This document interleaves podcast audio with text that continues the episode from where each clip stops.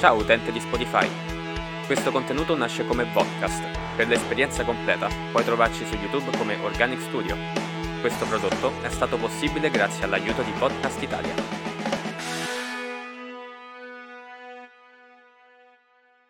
Ciao, benvenuti su Organicast, l'unico podcast non newtoniano. Io sono Nespi. Newtoniano? Newtoniano. Newtoniano. Io sono Nespi. Tu sei Nespi, io sono Giulio. Oggi Però sei Gnespi. sono Gnespi. Posto. Oltre a essere Gnespi, questo Gnofcast oggi ha un'utilità. Abbiamo oggi due adorabili ospiti. Davvero? Presenting, introducing Sara e Valentina. Ciao pischelle. Ciao ragazzi. Allora, dite ai quattro gatti che ci, che ci seguono chi siete, cosa fate di solito quando non, non state appresso a noi deficienti e di cosa parliamo oggi. Sono letteralmente quattro gatti, cioè Sono parlate come se quattro. steste parlando a dei gatti. Allora, Gugiolo. Gugioloni. Ecco, esatto. Allora, io sono Sara e sono una ragazza mh, abbastanza eclettica, mi interesso di tantissime cose, quindi eh, non sto mai ferma, non- ho bisogno di tanti stimoli, quindi è difficile dire cosa faccio quando non sono con voi, sinceramente. Oltre che studiare ho tantissimi hobby, tra cui il pianoforte, scrivo, insomma mi piace il cinema. Un artista a tutto tondo. Magari artista no, ma appassionata sì. E oggi parleremo di alta sensibilità, eh, che non è soltanto un'emotività esagerata come tutti pensano, ma c'è molto di più. Con l'aiuto di Valentina lo scopriremo. E io sono una ragazza altamente sensibile, quindi darò la mia testimonianza dal punto di vista prettamente eh, sensoriale e emotivo, sì. Doc. Doc, ciao. Allora, io come tu dici Doc, Esatto. sono dottoressa in psicologia, nello specifico una laurea magistrale in psicopatologia sessuale e di genere e sono qui oggi per eh, supportarvi e per cercare di spiegare un pochettino dal punto di vista scientifico e letterario, ovviamente in maniera molto umile perché non sono questa grandissima mega galattica dottoressa, sicuramente Comunque è meglio sa. di noi. Bah, sì, assolutamente. Però vedi, c'è questa cosa, portiamo sempre ospiti che hanno delle qualifiche. Delle questa, qualifiche. questa cosa è assolutamente interessante. Almeno non, cioè, non, non stiamo col fruttarolo sotto casa, quello, quello ok. Però poi dopo ci dobbiamo provare a fare questo episodio ma col fruttarolo. Potrebbe essere estremamente interessante. Oddio, sì, per favore. E quindi dicevo, cercherò di spiegarvi che cos'è l'ipersensibilità emotiva, in cosa si distingue dalla sensibilità emotiva e se effettivamente sia un problema come più sostengono o se invece sia la carta vincente per la vita e quali sono a questo punto i modi per applicarla, per prevenirla, per curarla, se vogliamo usare questo termine non propriamente carino, e via discorrendo. Ok, io per rimpiattare il discorso spiegherei che cos'è. Esattamente, anche perché può essere molto, ehm, diciamo, mal interpretata. Cioè, Esatto. prendi il nome semplice e fai, ah, è questo. C'è tutto un mondo Esatto, dietro. diamo una, una definizione così che poi magari possiamo vedere il, il caso di Sara o comunque come si è approcciata lei al- alla questione. Però ci mettiamo tipo una sigla Law and Order, il caso di Sara. Il caso Tan di tan. Allora, innanzitutto dobbiamo partire nello spiegare che cos'è la sensibilità emotiva. Quindi, sensibilità che cosa vuol dire? Vuol dire sentire gli altri. Sentire quello che dicono? No, sentire esattamente quello che non dicono, quello che pensano, quello che provano a livello emotivo e quindi a livello di sentimenti. Di per sé questa non è assolutamente una cosa negativa, anzi, probabilmente è una delle chiavi migliori da poter utilizzare nella vita sia per il succe- successo professionale che per quello personale. Vi faccio un esempio molto molto banale che tutti possono capire. Quando entrate in casa e sentite che vostra madre, la vostra fidanzata è profondamente arrabbiata per fatti suoi, avete l'intelligenza di dire meglio che oggi me ne sto zitto, mi faccio i fattarelli miei piuttosto che dirgli che ho rigato la macchina o che ho sbagliato, non ho comprato il latte o quello che sia. Perché avete capito che quando loro hanno detto di essere arrabbiate? No, perché lo avete percepito da determinati gesti, dal modo in cui hanno sbattuto la bottiglia sul tavolo e via discorrendo. Questa è sensibilità emotiva, che nella sua più alta forma sfocia nella empatia, che oggi è una parola che utilizziamo tantissimo, spesso ne abusiamo, ossia la capacità di mettersi nei panni dell'altra persona. Quando è che questa cosa può diventare un problema? Quando si tratta di ipersensibilità emotiva, cioè quando questo sentire gli altri, ma anche i nostri stessi sentimenti, può provocarci del male, talvolta addirittura del male fisico. Perché può diventare un problema? Perché i sentimenti e le emozioni non sono facili da gestire. E spesso, talvolta, possiamo sentirci soverchiati, possiamo sentirci sopraffatti ed arrivare al punto addirittura di arrenderci, perché gestire le emozioni non è una cosa facile, non è una cosa che ci viene insegnata, sicuramente non a livello esplicito, ed è un percorso che non ha mai fine, è un percorso in continua evoluzione, perché le emozioni cambiano così come cambiamo noi. Ci basta pensare alla felicità, che è l'emozione di base, quando eravamo piccoli ci davano la caramellina, la Goleador, era festa, eh, che bello, che meraviglia, la gioia, gli urli, eccetera. Oggi danno la Goleador e fai... Eh. Ok. No, comunque in quella no, situazione. Effettivamente anch'io. No, no, e poi c'è il, il, lato, il lato opposto in cui da ragazzino ti danno la Goleador e poi inizi a sviluppare un odio verso i dolci. Ah, beh, è vero. Anche può darsi. Però al di là di questo le emozioni cambiano così come cambiamo noi, cambia ciò che ci rende felici, cambia ciò che ci rende tristi, cambia ciò che ci fa arrabbiare. Il punto è imparare a gestire, non a sopprimere le emozioni. E il problema è tutto là. Spesso siamo portati io. a sopprimere. Sì, sì. Oh, grazie, non pensavo di commuoverti. Bene, adesso che abbiamo un contesto e io penso che voi avete capito di cosa stiamo parlando. Non è vero, Kevin? Andiamo a vedere appunto il caso di Sara Tonton. Spiegaci come è iniziata, quando te ne sei accorta o comunque come ti sei approcciata al problema una volta che hai capito cosa, cosa stava succedendo. Allora, in realtà è stata una cosa molto casuale e io ho sempre saputo di essere una ragazza, una bambina, una ragazzina sensibile. Persona. Sì, cioè intendevo nelle varie fasi della mia vita. E, però non l'ho mai vissuta come un problema all'inizio, perché anche intorno a me, la mia famiglia, i miei amici eh, la, me la facevano vedere come qualcosa eh, di positivo, una marcia in più, qualcosa di bello da avere.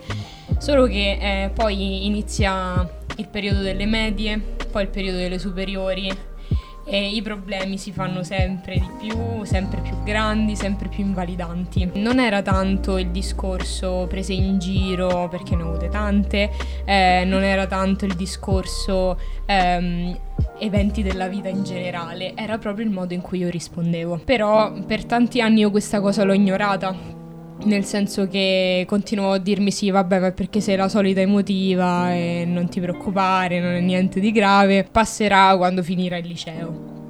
Però eh, c'è stato un periodo che io davvero piangevo tutti i giorni, anche per cose apparentemente futili, che, che anche io da sensibile mh, mm, giudicavo futili ma non riuscivo a controllarle, cioè proprio la mia reazione... Nonostante ci fosse una logica dietro che ti dicesse non sì, dovrei... Ma in quel momento la logica va abbastanza a decadere, cioè... Esatto. Non, non ti interessa, anche se tu sai il percorso logico più sensato dietro, non ti interessa in quel momento, non riesci a vederlo in modo coerente. Oggettivo. Sì. Ok. Esattamente. Quando mi sono accorta che stavo veramente troppo male e dovevo prendere la situazione in mano, ho deciso di documentarmi un po', mm, capire un po' di più che cos'ero e come definirmi, che poi in realtà è, è anche sbagliato darsi delle etichette, mm-hmm. perché l'essere umano non, non, è un'etichetta. Però ehm, sicuramente... serve per darci una spiegazione, sì. per capire che non siamo malati, ma che Mm, è una cosa che esiste, c'è, e quindi non dobbiamo essere ghettizzati per questo, non ci stiamo inventando i draghi o mamma mia, tipo l'ipocondriaco che si inventa le malattie. È una cosa che esiste e quindi è normale. Esatto, è normale, questa è una cosa importantissima, che è normale e non è che siamo peggio di chi per esempio sente di meno, siamo così, punto e basta. Però eh, finché io non ho letto il mio primo libro che è stato questo, non so dove devo farlo vedere, Verso la camera, poi probabilmente se non si vede lo mettiamo noi in Ok. sovraimpressione. Eh, mi dicevano che ero troppo sensibile di Federica Bosco, ma io l'ho trovato proprio, mh, eh, come dire, per caso, perché io sono andata nel- nel, mh, nella sezione psicologia della Feltrinelli, al piano di sopra, e c'era una sottosezione che era proprio sensibilità. Ho iniziato a cercare, non so se esiste ancora, però c'era. Penso di sì. Eh, ho iniziato C'è più la sezione sensibilità. No, mannaggia, Ma era proprio bella. E- però spesso ci sono libri così Sì, sì. nella sezione novità. O di Ah, autoaiuto. vero. Autoaiuto. Eh, anche. E qui aprirei tante porte su Esatto. questa cosa, Eh, perché insomma... Valentina non è la prim- l'ultima volta che la vedrete sul podcast. ver- Verrà più e più volte a parlare di tutto quello che- di cui lei vorrà parlare, anche se non lo so. Si e a polemizzare, cose, fortemente tutte cose. polemizzare. Tutte cose, tutte cose. Tutte cose. E così ho letto, ho letto il titolo di questo delizioso libro di Federica Bosco, e ancora non lo sapevo, ma è delizioso davvero, e mi rispecchiava, cioè io ho letto la frase e mi dicevano che ero troppo sensibile, è quello che Ma hanno fatto tutta me. la mia vita. Sì, ho detto cavolo, lo devo comprare. E devo ammettere che non mi ricordo neanche se l'ho finito. Perché questi sono quei libri che tu leggi un periodo della tua vita, poi quando non ti servono più li accantoni un attimo, poi li riprendi in mano quando ti riservono. Però quello che ho letto è bastato a farmi smettere di piangere. Ok. Questo io penso che sia stata una vittoria allora. E da quando ho capito che sono così, sicuramente non vivo più così tante crisi. Certo, ci sono i momenti. Perché Perché adesso hai la cognizione di causa, adesso sai cosa sta succedendo. Esatto. Ok. E certo, c'è un momento in cui l'altamente sensibile va proprio in tilt, cioè a livello Ok. emotivo. Perché poi eh, tu me lo confermerai, si parla di alta sensibilità anche per una questione percettiva proprio, Sì, che si immagazzinano più emozioni e più informazioni tutte insieme e quindi ne percepite di più e le elaborate in maniera differente. esatto. Cioè quelle che magari per un... non voglio usare il termine normale perché non, non mi piace utilizzare questo termine. Per le persone che hanno una sensibilità Nella media. nella media, sono cose che magari possono passare inosservate. Ti faccio l'esempio più tonto di tutti. Il guardare Titanic, c'è quello che lo guarda e fa... "Mm, vabbè, quella si poteva anche un attimo spostare sopra l'anta del mobile. C'è quell'altro che piange giornate intere, c'è quello che lo vede per la cento miliardesima volta e piange come se fosse la prima. C'è chi come me spera sempre che alla fine Rose si sposti un attimino per far salire Jack. Ognuno... Nespi fa no, non è da... Rose non Beh. si sposterà mai. Lo sappiamo tutti che Rose non si sposterà mai, però ci credi fino alla fine. Anche la centesima volta, ma forse No, stavolta si Ce sposta. la no, farà. secondo me no, cioè nel senso era palese. Era palese. Era, non pal- se era- era lei quella che faceva. No, Guarda, no, guarda, zio. la dai. sta tangente la apriamo più, più avanti. eh. Altrimenti non Faremo si un altro Se più. ma come faccio a far iniziare il film se vieni anche tu? Ah, è vero.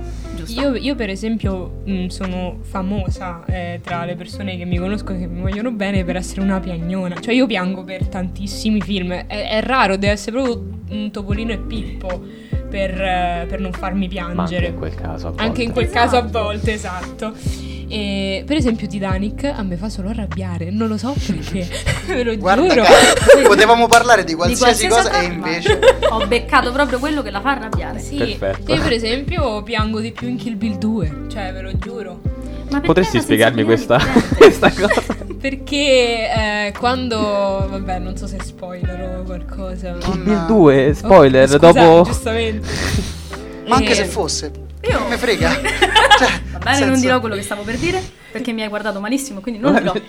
ehm, quando eh, Beatrix o Beep, come viene, viene conosciuta per tutto il primo film praticamente, e le dice sei pronto dopo che le ha fatto la tecnica eh, dell'esplosione del cuore con cinque colpi delle dita di Pai Mei. E, e poi piange mentre lo vede morire. Io, io mi voglio dentro. E poi è bellissimo la parte in cui rivede la figlia. Cioè, io trovo molto più commovente e significativo quello Piuttosto che... piuttosto che una cretina che non ha fatto salire Jack sulla Eh, è zattera. vero. Ah, la prossima volta. Ma anche la, pre- anche la presentazione della scena. La prossima volta portiamo Sara e Luca. Luca Zappaterra e ci spiega l'idrodinamica della scena di, Titan- di Titanic. Sono già due episodi che lo chiamiamo, quindi... Luca torna, per favore. Ci sono dei momenti proprio che sono talmente tante le informazioni che, che recepisci che non ci capisci più niente. O c'è la crisi o ti senti apatico perché può succedere. Ok, vai in overflow. Esatto, È, praticamente. è praticamente tipo il, um, valvola di sfogo, cioè sei arrivato a così Ah, tanto... ok, hai rilasciato lo, tutto lo sa- quanto. lo sai perfettamente Lo so qu- quando mi perfettamente. succede, cioè a una certa basta. A una certa nulla è più nulla. Esatto, l'apatia. O c'è l'apatia o c'è la crisi emotiva. Mm, quando c'è il tilt, ovviamente non, sei, non è che gli altamente, sensi- altamente sensibili piangono tutto il tempo, ovviamente. Io ad esempio ho il, ho il problema quasi opposto, nel senso sto spesso male, ci sono cose che mi eh, toccano nel profondo anche delle piccolezze, ma non riesco a sfogarlo. Quindi Eh. è... cioè il, il pianto non funziona, il pianto non arriva, è semplicemente un sto estremamente male. Ehi! e quindi viene, viene sfogato nel ah guarda che ridere, sto morendo dentro. Cioè, Sì. rido, però ti capisco Sì, è, quello il punto. Ah, lo chiedo io a voi. Vai. Secondo voi Che si- generazione, eh? Che Madonna, generazione. io continuo a E dirlo. qui poi apriremo una bella parentesi perché qui ho il mio da dire. Però prima faccio una domanda io a voi. Secondo voi, dov'è il problema reale in tutto questo? Se c'è un problema e come si può risolvere? Eh, se- Posto che ci sia un problema, eh, perché Eh, ci Esattamente, metto no, molte è, proprio- pinzette, è proprio quello molte il mio virgolette punto. su questa cosa. Io non credo ci sia un problema. Nel senso, all'inizio, quindi posso parlare di dieci anni fa, una cosa del genere, mi sentivo diverso e mi sentivo sbagliato. Mhm. Adesso è, io sono fatto così. So come gestire i miei momenti in cui sto male, Mhm. semplicemente cerco di non farlo pesare a me quanto mi sento che dovrebbe pesare. Ok. Quindi la mia, mh, la mia diciamo, go-to, la- il mio modo di muovermi quando sto estremamente male è fare qualcosa che mi fa distrarre. Ok. È, è l'unica cosa che, che può effettivamente aiutarmi, quindi eh, io suono e cose, quindi mi metto a suonare piuttosto che eh, mi metto a scrivere, piuttosto che mi metto a fare tutta questa roba qua che state vedendo, Sta tipo dei muri. tipo, ehi Nespi, Eh, costruiamo dei muri. Eccoli! Figo. E, e sì, è mantenere attivo il cervello per evitare che arrivino dei pensieri che sono in background. Sì. Mm. Eh. Ma infatti io l'ho, non- l'ho notata molto questa cosa. Eh, mm, contesto, io e Giulio siamo praticamente sposati. La, eh, eh, Però, in però, bundle però questo non lo diciamo. per ora, fino a quando però- non è legale. Eh, che succede? Che ogni volta che qualcuno conosce Giulio e vede, vabbè, questa connessione automatica tra, tra clown to clown Clown conversation to clown conversation. e, mm, e magari non capisce bene una risposta che ha dato Giulio oppure il modo in cui si è posto Giulio, mi viene da me e fa, ma gli sto sul cazzo, cioè Sì, ho, è- ho è una detto cosa che qualcosa di sbagliato tantissimo. e ho fatto, no, è Giulio che processa in modo diverso le cose. Tu dimmi che è successo che io traduco. Allora, a me in realtà questa cosa dispiace moltissimo perché io proprio nella mia vita non voglio mai rispondere male a nessuno. Però magari do una risposta veloce, che per me è tranquillissima, e poi, oh Nespi, ma io Ma ho fatto qualcosa? che- no, no, no, no. zero. No, Voglio- cucciolo voglio mio, bene no, a no, va tutti. benissimo. Mi è successa una cosa molto simile a me. Aia. Cioè, in realtà mi succede, ma me lo dicono dopo perché io non me ne accorgo nemmeno. Esattamente. Che praticamente un mio amico mi ha fatto presente che una volta mi ha fatto una domanda proprio in faccia diretta e io l'ho guardato e poi ho fatto così. Non l'avevo Sì. proprio sentito. Sì, sì, sì. Hai cancellato la cronologia praticamente. Stavo, stavo pensando ad altro così intensamente che non l'ho proprio notato quello che mi ha detto. Ve lo giuro. La voglio visualizzare questa cosa. Avete centrato il punto. Il problema è proprio lì, nel fatto che l'essere umano, in quanto tale, è un animale sociale. Questo prevede il fatto che a meno che uno di voi non voglia fare l'eremita e quindi andare sull'Everest e vivere solamente con le caprette come il nonno di Heidi, È una no. scelta che non c'è niente ottimale. Cioè, Andiamo. ben chiaro, beato chi ce la fa. Detto questo, dobbiamo, volenti o nolenti, interagire col resto del mondo. Il resto del mondo è mamma e papà, il fratellino, la sorellina, la fidanzata, il fruttarolo sotto casa e ho detto apposta quello fruttarolo prima. e non quello di prima, sì, sempre lui. L'uguale È prima sempre lui. citato.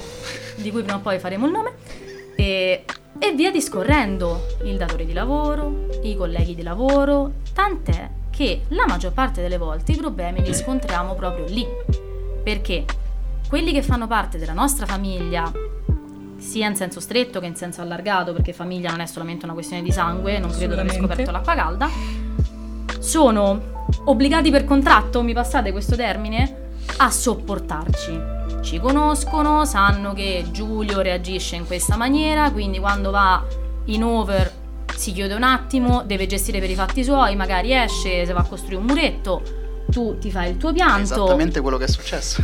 Uno, tu due ti fai il tuo pianto, io e Nespi andiamo a picchiare un po' di gente con la spada, ognuno ha il suo modo di fare.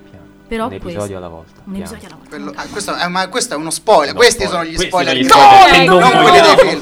Cioè, ci ha già rovinato tipo la programmazione per le prossime sei settimane. Quant'è? Valentina. Fate Valentina. finta di non aver sentito niente, non l'ho mai detto. Dicevo, il problema è tutto lì. Loro sono obbligati per contratto, per affetto, per quello che vi pare, a capirci. Il datore di lavoro, i colleghi, no. Quindi, quando vedono Giulio che d'improvviso salza dalla scrivania e se ne va a costruire il muretto, così a caso, in mezzo alla piace, no, oramai lo farò Ormai- costante. Guarda, potrei alzarmi a metà episodio, oramai ho deciso. Vado in giro con Malta e mattoni. ecco appunto, nella tasca. Lei che scoppia a piangere, quali sarebbero poi tra l'altro per i nostri bias o bias cognitivi le, le conseguenze di queste due azioni così diverse? Lui è uomo e in quanto tale reagisce a suo modo alle emozioni e quindi se ne distacca, si, le, le affronta in maniera fisica facendo cose concrete. Lei è la femminuccia, è piagnona per definizione. Oh no, siamo arrivati a quel punto. Siamo della- arrivati Cioè, a siamo- quel punto. Non abbiamo fatto neanche il primo check Che e siamo, siamo già arrivati. arrivati alla critica sociale. Va Ah, bene, già sono, siamo ass- arri- sono assolutamente d'accordo. Ed è tutto lì il punto, perché ci viene insegnato fin da piccoli e tant'è che qua voglio un attimo ricordare due cose che avete detto in particolare. Tu questa cosa, questa tua condizione da piccolina l'hai vissuta in maniera più tranquilla. Perché? Perché sei femmina. E quindi essendo femmina ti è concesso di piangere davanti a un film, ti è concesso di piangere se l'amichetta ti ha detto che questo colore di capelli non ti sta propriamente in maniera perfetta. Lui non potrebbe mai fare una cosa del genere, perché lui è maschietto. In realtà io vado abbastanza in contraddizione a questa cosa, eh, perché partendo dall'ambiente familiare non, non ci sono mai stati questi, esatto, questi stigmi in questo modo, Mhm. non, non- non c'è mai stata la distinzione fra tu sei maschio, lei è femmina, quindi tu non puoi piangere, lei può. Il problema è che non vivi solo nella tua famiglia, Esatto. ma hai tutto un contesto intorno. Ma questa qua io so perfettamente che è una cosa che mi ha condizionato nei primi anni dell'adolescenza. Dopodiché è diventato un il mio pensiero generale nel momento in cui devo esprimere le mie emozioni. Non me ne frega più niente del giudizio. Io mi Oggi. sento esatto. Adesso. Eh, è quello il problema. Che ci sei arrivato in seguito. È lì la parte orribile di tutta questa faccenda. Che tu per arrivare a questa considerazione sacrosanta, legittima, la base di tutto, e cioè che fondamentalmente sei libero di viverti le tue emozioni nel modo che a te sembra più consono, chiaramente nel limite della libertà altrui, del rispetto della libertà Certo. altrui, perché non è quando in giro ammazza la gente. Questo deve essere scontato. No, non si può fare, non è No, anarchia. però- No, ma lui è quello più lui è quello più tendente all'omicidio.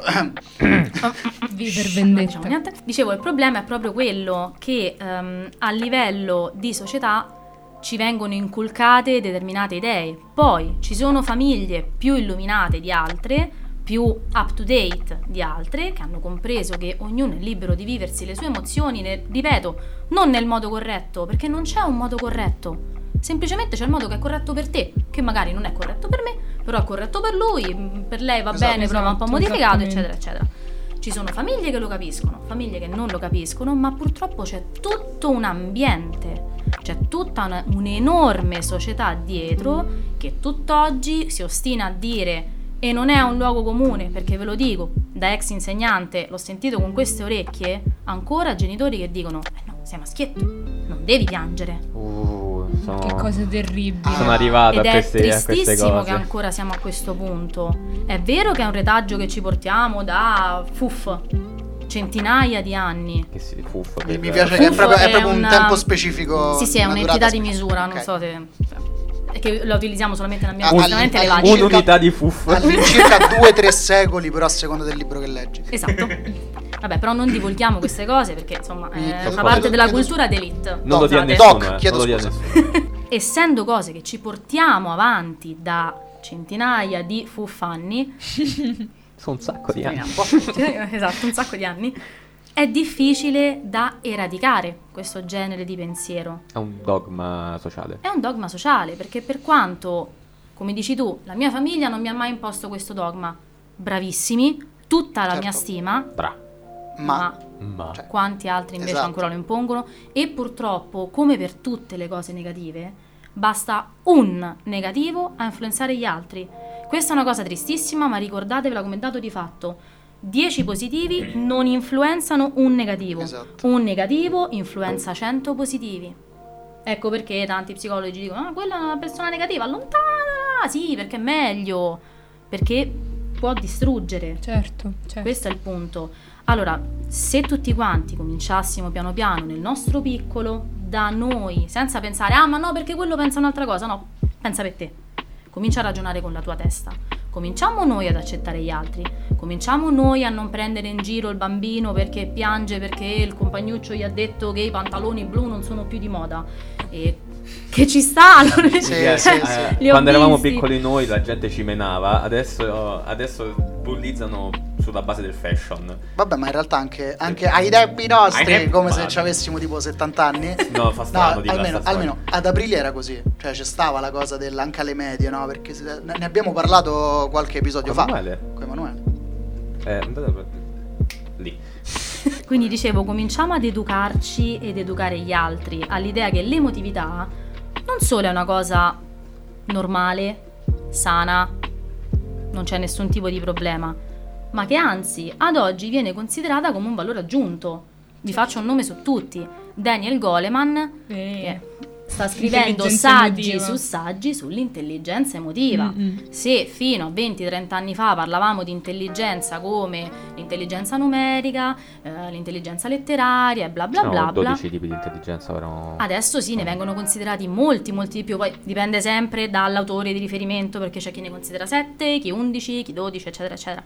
Aiuto. Daniel Goleman sta parlando di intelligenza emotiva, che è alla base di tutti gli altri tipi di intelligenza. Perché se io non riesco a creare una connessione con te, non riuscirò mai ad essere efficace nel mio discorso.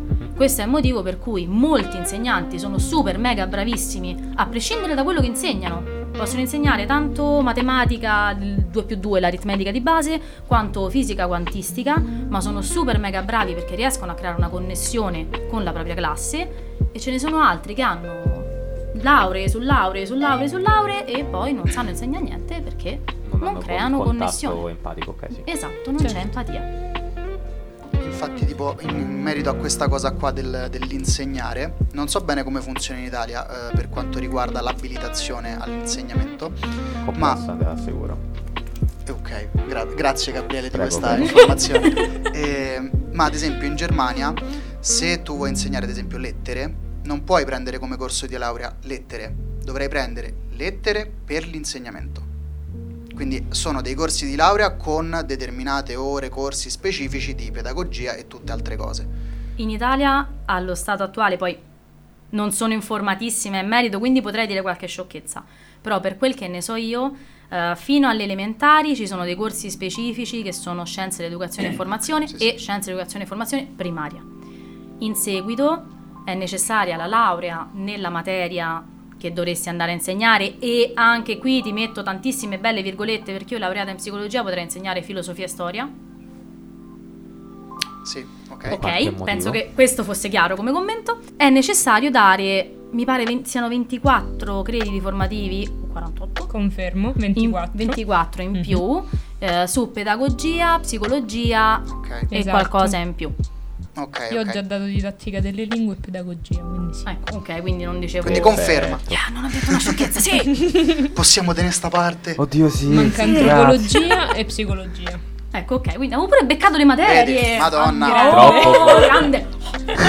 Eh, no, invece Troppo appunto forte. su in Germania i corsi sono proprio specifici. Sì. Quindi se devi studiare lettere e il, tuo sogno è fare l'insegnante, dovrai fare lettere per l'insegnamento. E invece qui tante volte ci troviamo gente che ha studiato per diventare il grande astrofisico, non ce l'ha fatta e ripiega Sull'insegnamento, sull'insegnamento.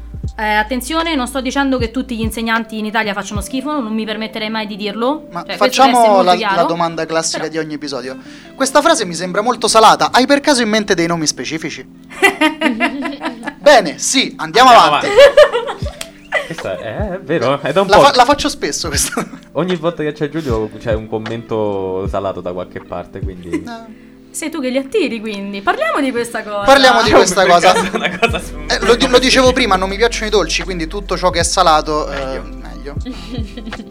Attraiamo quello che ci interessa e quello che siamo. Az. Ok, quindi tutto il sunto del volo pindarico è che bisogna imparare a gestire le emozioni, imparare in prima persona ed insegnare agli altri. Mhm. C'è una cosa in particolare che tu hai detto, che mi sono segnata mentalmente da sottolinearti. Tu hai utilizzato una parola specifica relativamente al fatto eh, di questa tua ipersensibilità, soprattutto nel momento in cui eri in in adolescenza. Hai parlato di controllare le emozioni, hai detto che non riuscivi a controllarle.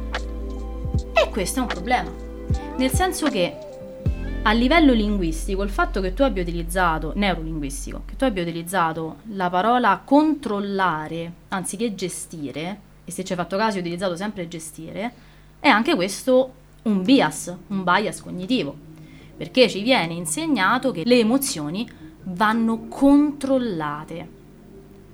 Tutti, Eh, quando siamo stati piccini ed eravamo dal giocattolaio da Toys per comprare lo zaino di scuola, abbiamo visto il giochino che ci piaceva, vuoi che fossero i trucchi di Barbie, vuoi che fosse R2D2, Per me non è troppo di Barbie. Per- sì, io pure. Abbiamo cominciato tutti la manfrina. Anch'io. Abbiamo cominciato tutti la manfrina. Abbiamo cominciato a battere i piedi per terra, a urlare, a piangere. Ah, il giochino! ah, Tutti. Beh, sì. L'abbiamo, tutti l'abbiamo fatto. Vuoi che fosse per il giochino, per la caramella, per il pezzo di pizza? Quello che vi pare. L'abbiamo fatto tutti. A due anni, a tre, a cinque, a sette, a dodici, a venti. Oggi lo facciamo perché vogliamo la Yaris piuttosto che la Lancia o quello che sia. Oh, vabbè, potrebbe essere qualsiasi. Io lo faccio ancora per R2D2, però quelli sono dettagli rilevanti. Qual è il problema? Il problema è mamma barra papà barra chi ve pare che sta lì con voi al negozio che vi guarda e vi dice oh non piange eh? non, non- non devi piangere perché? cioè che male c'è nel piangere? qual è il problema se il bambino piange? Mettetevi nei panni del bambino il bambino sta provando un'emozione forte che sia rabbia, tristezza, delusione, un misto di tutte e tre è forte, è veramente distruttiva per lui, che deve fare? Soccombere? No, certo, in quel momento la, la scelta Sfoga. più intelligente è farlo sfogare. La sfoga Ma, con ma anche per. Anche in, in piccola parte è un modo, secondo me, poi mi puoi correggere in qualsiasi sì. modo, per, anche per far crescere il bambino. Esatto, perché impara a gestirla. Noi come impariamo le cose? Come impariamo ad andare in bicicletta o a correre o a quello che ti pare? Facendo pratica. La prima volta che sali in bicicletta cadi. Non c'è santo che tenga, cadi. Perché Sei sì. per terra. A meno che non, non nasci con le ruote, veramente. cioè. Figo, fighissimo. Bellissimo. Però ti arrendi? No, risali, ci riprovi finché poi non diventi bravissimo e ti fai le maratone, quello che sia, insomma, le, le corse, eccetera. O magari non userai mai più la bicicletta, però impari. Perché gestire le emozioni non dovrebbe essere, diver- non dovrebbe essere così? Certo, ma sicuramente c'è un percorso È da un fare. tra- È un training, è Quello un training. quello è un percorso bam- che si potrebbe fare. È un percorso che va fatto, che va fatto il- nel bene e nel male, solo che chiaramente le emozioni negative, quindi rabbia, tristezza, delusione e via discorrendo, sono più distruttive Mhm. e le loro manifestazioni sono quelle che ci danno un po' più fastidio perché ovviamente è facile parlare quando stai qua, meno facile parlare quando sei la mamma barra papà barra chi ve pare che sta da Toys e ha il figlio per terra che sbatte i piedi, comincia a urlare, piange. Perché lì per lì ti guardi intorno e fai ecco qua mi stanno a guardare tutti, tutti che pensano che sono la mamma incompetente, incapace, oh mio Dio! È colpa mia se hanno ragione. Purtroppo è normale, cioè tutti abbiamo questo pensiero nei riguardi di quello che gli altri pensano su di noi. Sempre perché siamo animali sociali. Certo. È normalissimo, altrimenti andremo in giro in pigiama tutti quanti, non metteremo i tacchi, non ci pettineremo e via discorrendo. Il problema è che noi dobbiamo pensare al bene del bambino Sì. e quindi del futuro adulto. Oggi si butta per terra, sbatte i piedi, dà la testata al muro. L'ho visto fare. Eh, L'ho visto fare più di una volta. E già leggi il qui che inizia a scendere. Mm. Ogni botta. 98, 97, 96. Bello che parte da 100 il pischello. Lascia perdere, questa Vabbè, è tutta un'altra ottimisti. situazione. Però oggi fa questo, domani lo farà un po' di meno, dopodomani un po' di meno, perché si è abituato al no? No, non è che si è abituato al no, semplicemente ha cominciato a gestire quest'onda che gli sale dentro a partire dallo stomaco e mano a mano quello che prima richiedeva 20 minuti per essere gestito, poi ne richiede 15, poi ne richiede 10, bla bla bla, come tutto nella vita. Prima ci hai messo un'ora per salire sulla bicicletta, oggi lo fai senza neanche pensarci. Come quando abbiamo imparato a guidare, dovevamo pensare no, perché allora il piede lì, frizione, questo adesso gi- fa- faccio, adesso lo facciamo. Ah, questo qua è un discorso che faccio spesso con Roberta, l'altra ragazza che fa parte del gruppo, che il, il problema appunto a ritrovarsi ad affrontare mh, appunto le proprie emozioni, quindi il come gestirle e il come mantenerle comunque nella tua quotidianità crescendo è problematico. Assolutamente. Perché se tu hai delle lacune emotive che si sviluppano tendenzialmente 11, 12, 13, 14 Sì, sì, anni, da piccoli. dopodiché diventa molto più complesso, quindi sarebbe ottimale per la vita del- della persona che in quell'età ci sia un supporto emotivo che ti spiega come percepire Mhm. le emozioni. Sì. Come gestirle? Io continuo ad usare questa parola. Sì, come eh, perché quello là è il termine tecnico, No, no, poi certo, il termine da certo. paesano è No, no, è, è giusto, cioè il senso è quello. Dico di più, anche prima. Perché l'età in cui si formano e si impara a gestire le emozioni è precedente. Tu a 10 anni già hai una sorta di impronta. Poi per carità, non vuol dire che ti devo insegnare a gestire le emozioni a 6 anni a 10 anni no, vabbè. Certo. Finito, Però ci deve basta, essere un percorso in cui vieni seguito con determinati insegnamenti per fascia d'età. Assolutamente A me concorde. viene, viene spontanea una domanda. Adesso mettiamo a caso che qualcuno che guarda questo video è, è già magari l'età nostra, un po' più grande, un po' più piccolo, e è in questa situazione in cui non riesce a gestire le sue emozioni o comunque non ha nessuno che lo, lo educhi, in Mhm. questo caso. Lo chiedo a voi perché io ovviamente sono estremamente emotivamente stabile. eh, È vero, dai. da dove si inizia? Se io sono in questa situazione dove non ho nessuno che mi segue e non so come fa- autogestirmi, Mhm. dove inizio? Posso rispondere io perché... Assolutamente. Vai. Ok, no, perché mi è appena successo, non per altro. Ah, ok. perché mm, adesso sto seguendo un corso di psicoterapia e quindi va tutto molto meglio rispetto a prima, ma ho avuto un brutto periodo di recente. E, mm, e mi sentivo sola perché la prima psicologa che ho provato non, non è andata. E quindi ho iniziato a sentirmi sbagliata perché stavo solo peggio, avevo le crisi. E quindi ho detto che cosa fare? E alla fine ehm, ho deciso di anche qua di leggere qualcosa.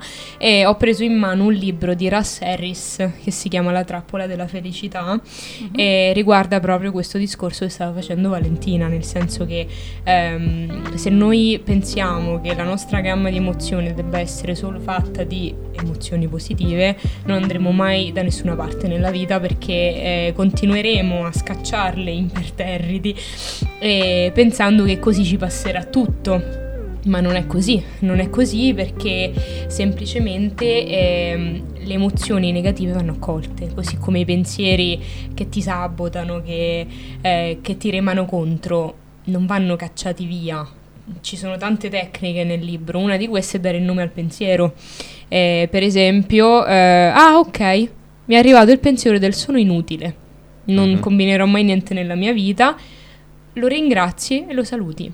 Questa è una tecnica, per esempio, che Ciao. io ho provato i primi tempi e mi ha aiutata. E eh, a un certo punto nel libro si dice la stessa cosa che diceva Valentina, che dopo un po' è come la bicicletta, tu impari talmente tanto a accettare nel modo corretto questi pensieri Che è alla automatico. fine è automatico, esatto. Cioè dopo un po' non ti devi più sforzare perché diventa Esatto. proprio qualcosa di normale, di quotidiano quasi.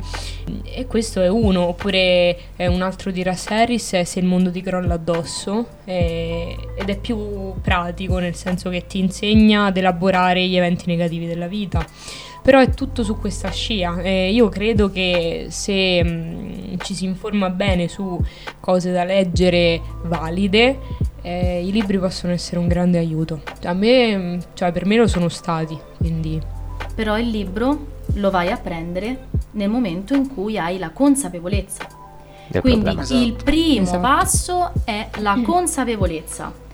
La consapevolezza innanzitutto del fatto che c'è un utilizzo il termine problema, ma in realtà è un termine improprio, perché problema per noi è un'accezione negativa. Questione. C'è una questione, esatto, grazie Nespi. C'è una questione. Diamogli un nome e cognome, perché se è vero che le etichette sono brutte perché tendono a ghettizzare, è anche vero che, in quanto esseri umani, abbiamo bisogno di etichettare le cose per poterle meglio comprendere, perché l'abbiamo sempre fatto, il nostro modo di fare.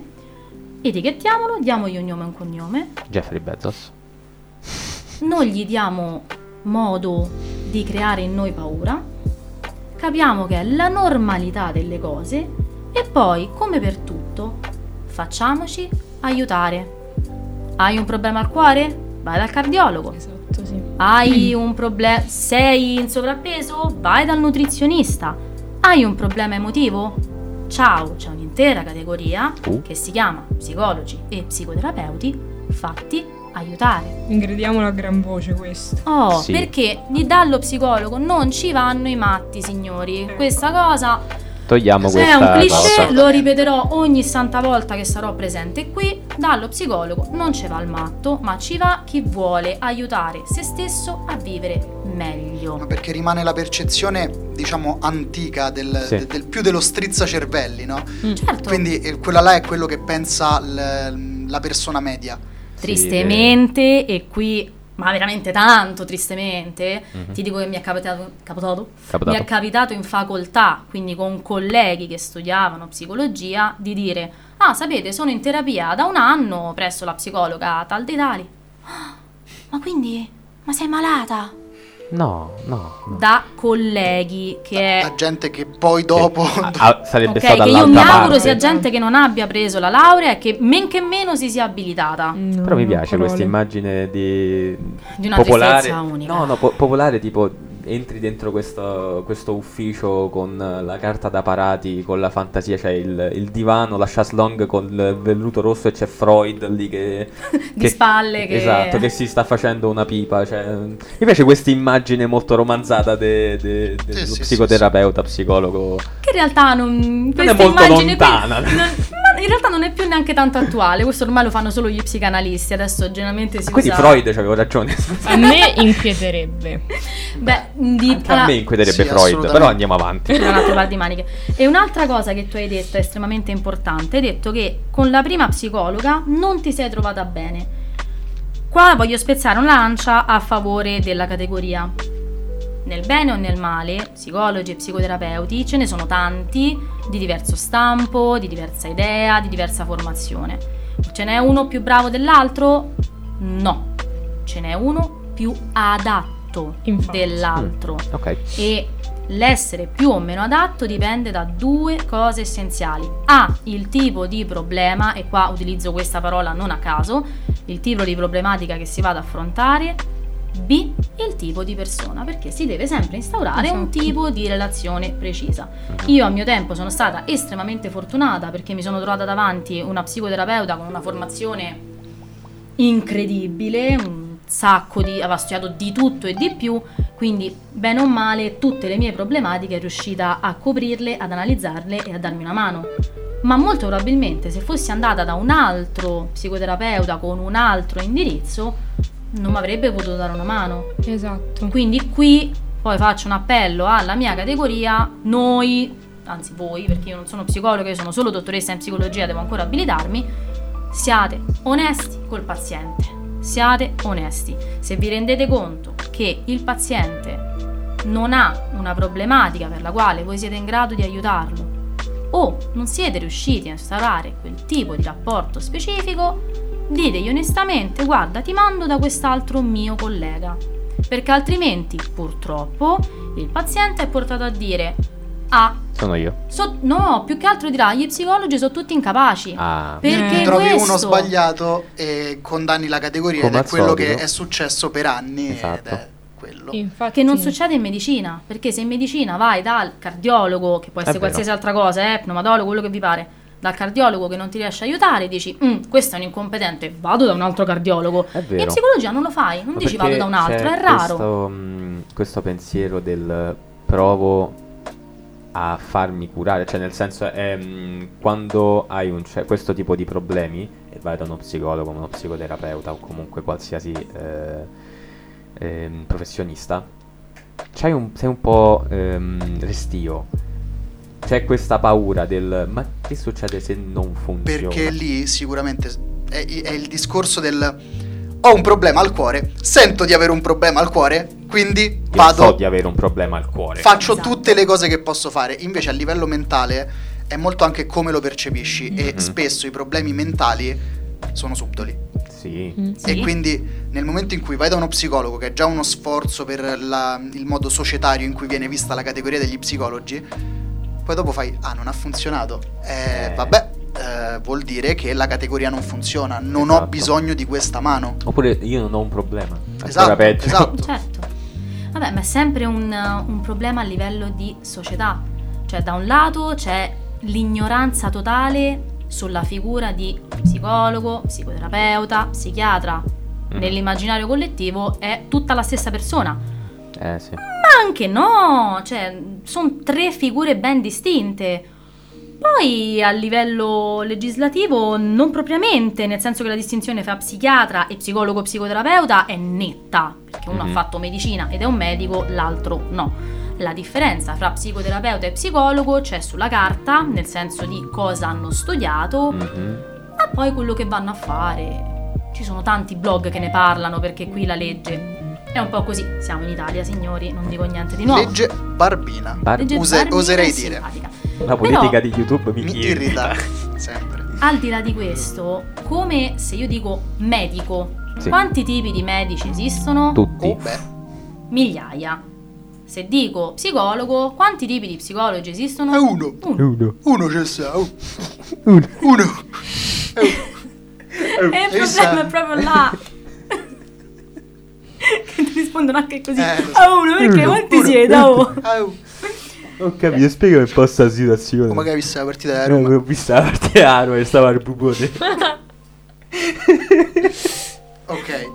È lo stesso motivo per cui a me quando chiedono, vabbè, ma quindi che laurea magistrale hai preso? In psicologia, nello specifico psicopatologia sessuale e di genere. Figo. Ah. La Ah risposta ma, è- ah, ma è una roba? È cioè una roba, esiste? fare. l'hai fatta te, Ma l'hai c'è. scritta? Ma è legale. Ma che roba Ma è legale. Esatto. e lì arriviamo su tutto un altro discorso. Perché la storia. risposta è no, ma. Al massimo quello che riusciamo a distinguere nella migliore delle ipotesi è psicologia dello sviluppo e psicologia. Cioè, la psicologia dei grandi e quella dei piccoli. Figo. Bello. A quello si arriva. In realtà no. In realtà no. C'è questa grandissima distinzione fra psicologia dei grandi e psicologia dei piccoli. E, scusate le virgolette poco carine, però Ma sembra tipo Se no, io- nomi di, di libri per bambini, psicologia da grande e tipo, psicologia sì, da tipo piccoli. Potrei i scriverli libri quelli giorno. for dummies. È vero, No? i libri for dummies. ho letto tempo fa un libro Psicologia for Dummies. Vedi? Però fai, fa- stare. fai psicologia per grandi, psicologia per piccoli. ok? Andiamo avanti. Ehm, però anche lì restiamo nell'ambito di noi adulti, ci sono varie branche, varie tipologie, sistemico, sistemico relazionale, eh, cognitiva, comportamentale, ce ne sono mille. Come fate a capire qual è lo psicologo più adatto a voi? Fai non sta a voi capirlo. Dovete andare dallo psicologo, il primo che trovate sulle pagine gialle. Quanto sono vecchia! Lei lo può dire. Io lo posso dire? Dall'alto dei miei anni. Scusate, Figo. un colpo di tosse 16. a caso? Ma il montatore ha fatto questa cosa? Eh sì, capita, capita. Eh. Ehm, dicevo, andate dal primo psicologo, gli dite molto onestamente qual è quello che voi ritenete essere il vostro problema, che poi non è detto che sia problema reale O che sia un problema. o che sia un problema. E lui molto onestamente, altrettanto onestamente, dovrà eticamente dirvi sì, sono in grado di aiutarti. Questo però secondo me è il problema. Eh, questo esatto, è il problema. stato il mio problema la prima volta. Perché E vuol, guarda dire il mio sorriso finto. perché vuol dire che devi mandare via un cliente. Eh sì, alla fine diventi tipo un pesciarolo, il fruttivendolo di prima. Cioè che fai? Lo mandi da un altro fruttivendolo? Si chiama Sigmund Freud il fruttarolo? Oh no. e, no, comunque, a parte le cretinate. sì, in un mondo che funziona, Che questo funziona, dovrebbe essere il ragionamento. Dovrebbero consigliarti, guarda, non sono la persona migliore per te, ma poi non è così. Qui subentriamo sull'etica professionale, Bello. che non riguarda chiaramente solo il mondo degli psicologi, No, è assolutamente ma la stessa sparsa. cosa vale dal Certo. cardiologo che diciamo prima, dal fruttivendolo sotto casa e Sigmund quello che Freud. pare. Sigmund Freud. C'è un'etica che andrebbe rispettata, che farebbe stare meglio tutto, tutti, tutto il mondo e sarebbe tutto perfetto. Io su queste cose tendo ad essere particolarmente rigida, per via dell'educazione che mi è stata impartita sicuramente. Penso che l'etica sia estremamente importante. Penso che se abbiamo deciso di studiare psicologia, se abbiamo deciso di fare tre anni di triennale, più due anni di magistrale, più eh, tutto il tirocinio e poi l'abilitazione che è un calvario, e poi c'è chi prosegue con la, psicotera- con la scuola di psicoterapia, eccetera, eccetera. Abbiamo deciso di fare questo, lo abbiamo fatto perché il nostro scopo era aiutare il vicino di casa, quello di fronte, lei, chiunque altro. Lo scopo primario è questo, aiutare. Purtroppo, talvolta si perde per la via. E ribadisco, non è solo per gli psicologi, perché sennò ucciderei tutta la, la futura categoria alla quale apparterrò, Bello. bello, ma vale per tante figure. Quanti medici cani ci sono, quanti dentisti cani ci sono, quanti fruttivendoli, macellai, quello che vi pare cani ci sono. Figo. Dovremmo avere tutti quanti un po' più di etica. Torniamo Qualche, all'educazione qualche guinzaglio in più. qualche guinzaglio in più. Torniamo all'educazione e alla società. È tutto là. Qualsiasi discorso faremo si tornerà sempre lì. Educazione no. di base e società. No, invece, eh, perché adesso anche io mi attacco alla... Ah, mi ricordo cosa hai detto prima. Ah, Eh, no, veramente, riguardo appunto a quel libro là, avevi detto che eh, la lettura, anche se mh, adesso non ti ricordavi se era mh, intera o comunque spezzata, ti ha aiutato per l'appunto a superare quel periodo. Precisamente, anche per capire bene queste letture che hai portato, in cosa ti hanno aiutato? Quali sono stati dei passaggi che tu ricordi che ti hanno sbloccato qualcosa? Allora, eh, Valentina ha più, detto, eh, più volte detto che ehm, la parola normale è fuorviante e io sono d'accordissimo perché il discorso è proprio questo, che quando tu sei altamente sensibile e non sai di esserlo, non ti senti normale. È quello il problema. E mm, invece questo tipo di libri ti fanno sentire tale.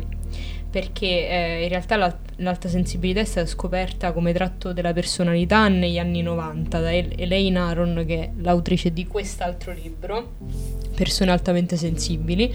E mm, quindi ci sta anche da una parte che non sia conosciuto come tratto però eh, esiste e quindi quando un altamente sensibile si riconosce nelle situazioni narrate in un libro è tu- diventa, diventa tutto più facile. Certo, non semplicissimo perché è sempre, è sempre questione di adattarsi a dei ritmi che non sono i tuoi perché il mondo va sempre più veloce, è sempre più a catena di montaggio e la società pretende ma senza dare, come dicevamo prima, e, e quindi tu ti senti proprio overwhelmed, non mi viene Sì, in sì, certo. italiano. Soverchiata. Esatto, mi brava. piace soverchiato come Vero? aggettivo. Suona, no, ma suona benissimo. Mm, O sopraffatto. Sopraffatto. No, esatto. soverchiato. Soverchiato mi Sì, a volte- il ver- Pesante. A furia di medievale. vedere le serie TV in inglese mi sono veramente resettato il cervello ne parlavamo sull'inglese. prima con Nespi di questa Eh, sì, cosa. ma tipo durante gli episodi del podcast c'è perennemente qualcuno che fa Ma senti, ma in italiano com'è che si dice questa cosa? E io ogni Sì, tanto sì, mi a mettere gli snippet di word reference per farlo capire. Lo switch linguistico non è cosa. Ho fatto una tesi su questa roba. Vabbè, Andiamo avanti. dettagli. E, diciamo che questo secondo me mm, so- sta- sono stata fortunata che fosse stato il mio primo libro perché eh, è proprio una descrizione della vita quotidiana di un altamente sensibile, mentre gli altri sono più degli esercizi ehm, mm, pratici per Mhm. eh, incanalare le tue emozioni in un modo mm, proficuo per gestirle. Mhm. Questo è proprio un racconto di una ragazzina che poi diventa donna altamente sensibile come si trova nelle situazioni. Ah, quindi è un narrativo. Esatto. Ah, È un altro- Federica un altro Bosco. concetto. ok, Esatto. Che può essere sicuramente anche più di, di facile fruizione nel momento in cui entri in questo mondo. Cioè, Mhm. non stai leggendo il trattato, ma stai leggendo un narrato. Una, esatto, un- Pensate se lo un'esperienza. suggerissero a scuola. Oh. Eh, Così, sarebbe eh. bellissimo. Per sì. Per carità, sicuramente utile far leggere, è indispensabile far leggere ai bambini il Cavaliere Inesistente, ehm, quello che volete, cioè libri di Pirandello, tutto è indispensabile, ma libri di questo perché genere. per queste cose qua risultano, cioè rientrano poi dopo nella narrativa anche magari appunto quelli più narrativa contemporanea a scuola non ci arrivi mai a farlo. Non ci Infatti. arrivi mai. Però è anche vero che ci abbiamo le estati lunghissime, perché qui in Italia Certo. abbiamo ben tre mesi di pausa estiva. Insomma, Sì, no, certo. accanto al Cavaliere Inesistente, accanto a Se una notte d'inverno un viaggiatore, mi dai anche una lettura tra virgolette più leggera, perché poi di leggero non c'ha niente. No. Perché se poco poco ti ci ritrovi in quelle parole è tutto fuorché leggero. Assolutamente. Però costruttivo. Lungi da me il dire che se una notte d'inverno un viaggiatore non sia costruttivo, perché per carità adoro, è uno dei miei libri No, preferiti, è quanto mi abbia fatto costruttivo in, eh, in due modi diversi. O va in una direzione o va nell'altra.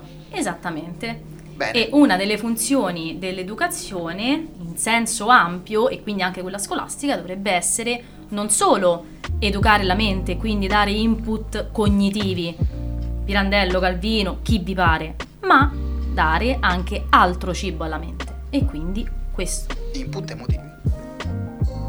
Adesso, visto che vergiamo alla fine, se ci fosse un messaggio che potete dare a tutti i sei gatti che stanno guardando questo Ah, dai, sono cresciuti. Sono aumentati! Sono No, no, son- no, ma sono aumentati in generale, dai. piano vero. piano, No, dai. siamo sempre noi. Ah, Anche dietro le quinte. Ehm, Se ci fosse un messaggio che vorreste dare all'esterno, quale sarebbe? Vai, prego. Ok. Allora, mm, io mi sento di dire, questo l'ho detto anche una volta su Instagram, eh, non vi sentite sbagliati. Chiunque stia ascoltando questa cosa, non vi sentite mai sbagliati perché non lo siete. E siete eh, validi, siete- avete- dovete avere spazio nel mondo. Trovate persone che vi capiscano, che vi amino per quello che siete e soprattutto se state male, non pensate di essere deboli, ma chiedete aiuto perché solo così si può crescere. Concordo pienamente con quello che hai detto. Non cambierei una sola virgola di quello che hai detto, anzi lo sottoscrivo pienamente. Se pensate di avere un qualsiasi tipo di problema, di dinamica, di quello che vi pare, c'è sempre uno specialista che può darvi una mano. Parlate con gli amici, parlate con i familiari, parlate con chi volete, leggete libri di autoaiuto, sicuramente appunto aiutano. Però ci sono degli specialisti che possono aiutarvi in maniera più efficace. Perché dovete continuare a soffrire? Se avete mal di denti, non soffrite, non andate avanti a occhi. A un certo punto andate dal dentista.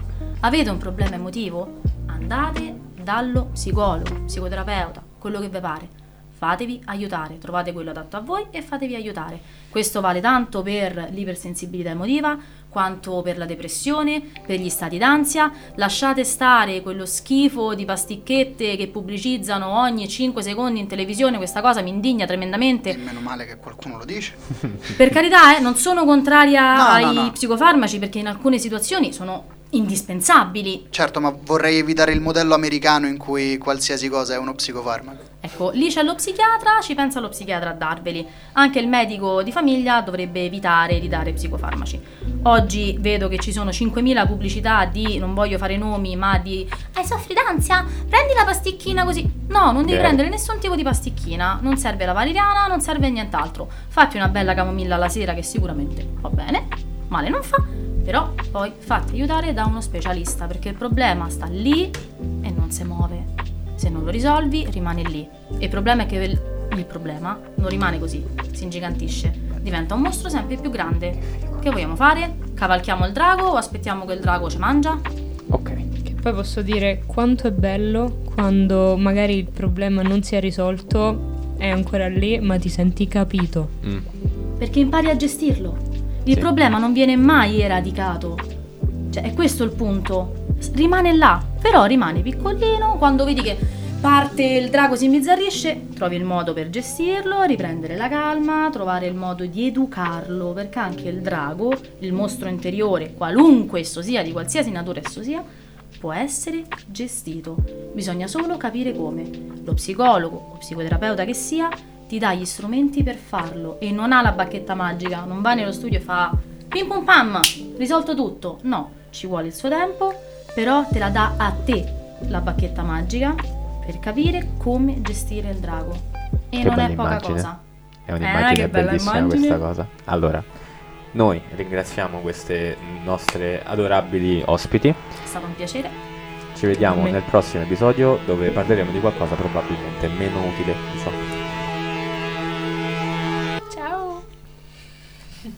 detto valeriana mi è venuta in mente l'insalata di psicofarmici.